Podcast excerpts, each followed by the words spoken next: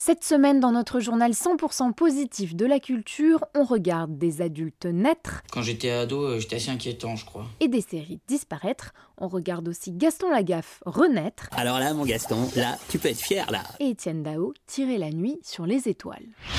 Quand devient-on vraiment adulte? À quel moment exactement? Sortons de l'adolescence.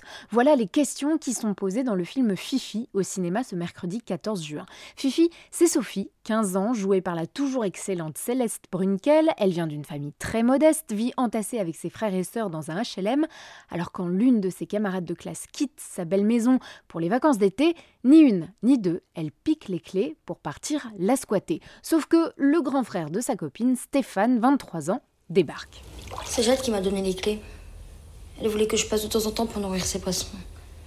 Alors ça, ça m'étonnerait, tu vois, parce que comme je devais être là, il n'y a aucune raison qu'elle t'ait demandé ça. Bah c'est la vérité. Bon. Bah on n'a qu'à les appeler, comme ça on sera fixé.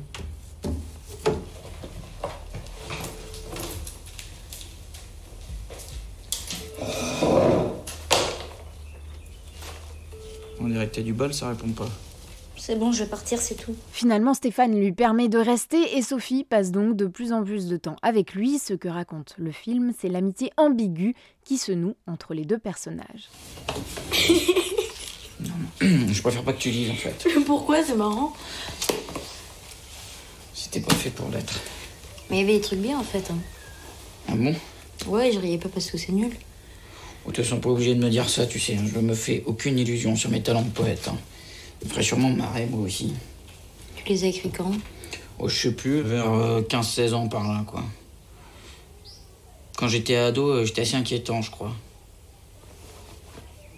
Je me voyais pas de l'extérieur, mais euh, du point de vue de mes parents, j'étais mûr pour l'asile, je crois. Je trouve pas que t'étais bizarre. T'avais l'air intéressant. Et plus que maintenant, tu veux dire? Non, j'ai pas dit ça. Peu à peu surgit un désir chez Sophie qui aimerait être plus grande, plus mûre, plus désirable, mais le film évite l'écueil de la romance gênante entre un adulte et une fille qui est encore un enfant. Il y a du trouble, de l'embarras, de l'attirance, certes, mais aussi cette conscience très claire du malaise que cela provoque. Intelligent, fin, bien écrit, Fifi repose aussi sur les épaules de Quentin Dolmer, acteur à la chevelure et l'addiction reconnaissable entre toutes, qui joue ici une partition sensible sincère les séries pourraient-elles disparaître? Alors pas disparaître complètement, non, non, mais si on se pose la question dans ce journal, c'est que certaines plateformes sont en plein ménage. Pour comprendre, il faut se souvenir qu'il y a deux catégories de séries en ligne. D'abord les créations originales qui sont commandées, par exemple House of Cards sur Netflix,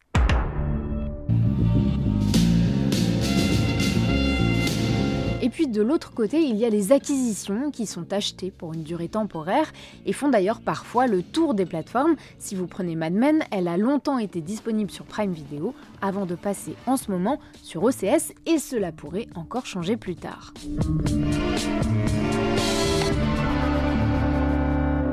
Notre problème concerne les séries originales. Elles sont définitivement, pour des raisons de droit, rattachées à leur plateforme d'origine.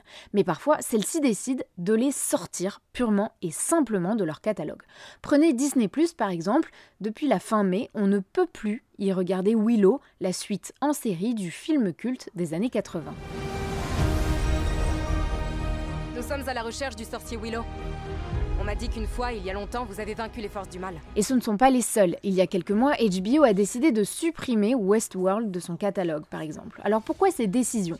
Eh bien parce que garder une série engendre des frais. Il faut payer les producteurs, notamment. Donc celles qui ne font pas assez d'audience ou ne rapportent pas d'abonnement sont sacrifiées sans ménagement pour faire des économies.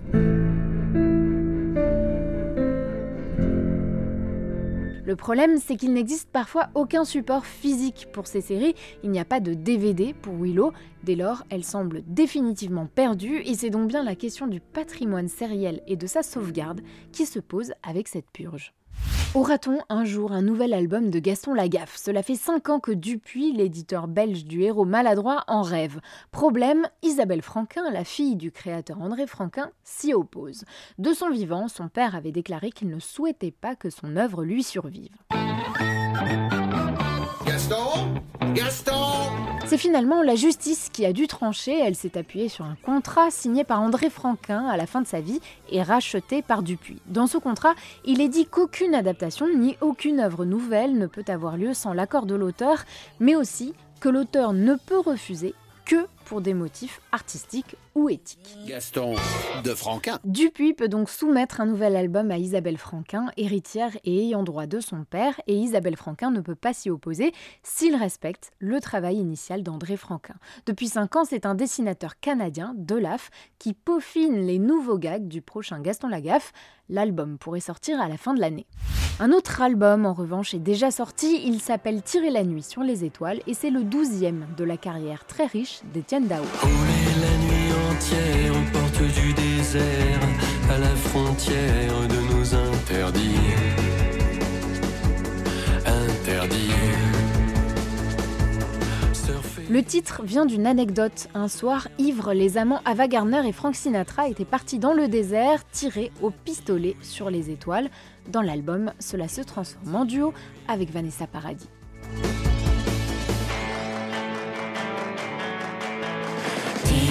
Nuit sur les étoiles. La nuit nous appartient. Les histoires d'amour, voilà qui a toujours fait vibrer Étienne Dao depuis le début de sa carrière, entamée en 1980 avec l'opus Mythomane. Sur le titre Le phare, le chanteur déploie le vocabulaire du désir. Quelle est la part de chance du divin et la part du hasard? De l'instinct qui sur les voiles de nos destins m'impacte en secret. C'est comme un phare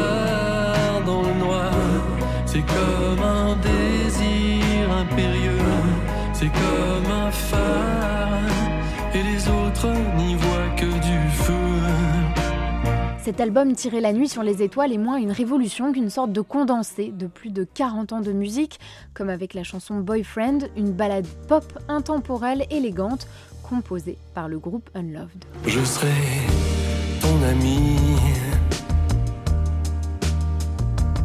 et ton boyfriend aussi. Celui qui guidera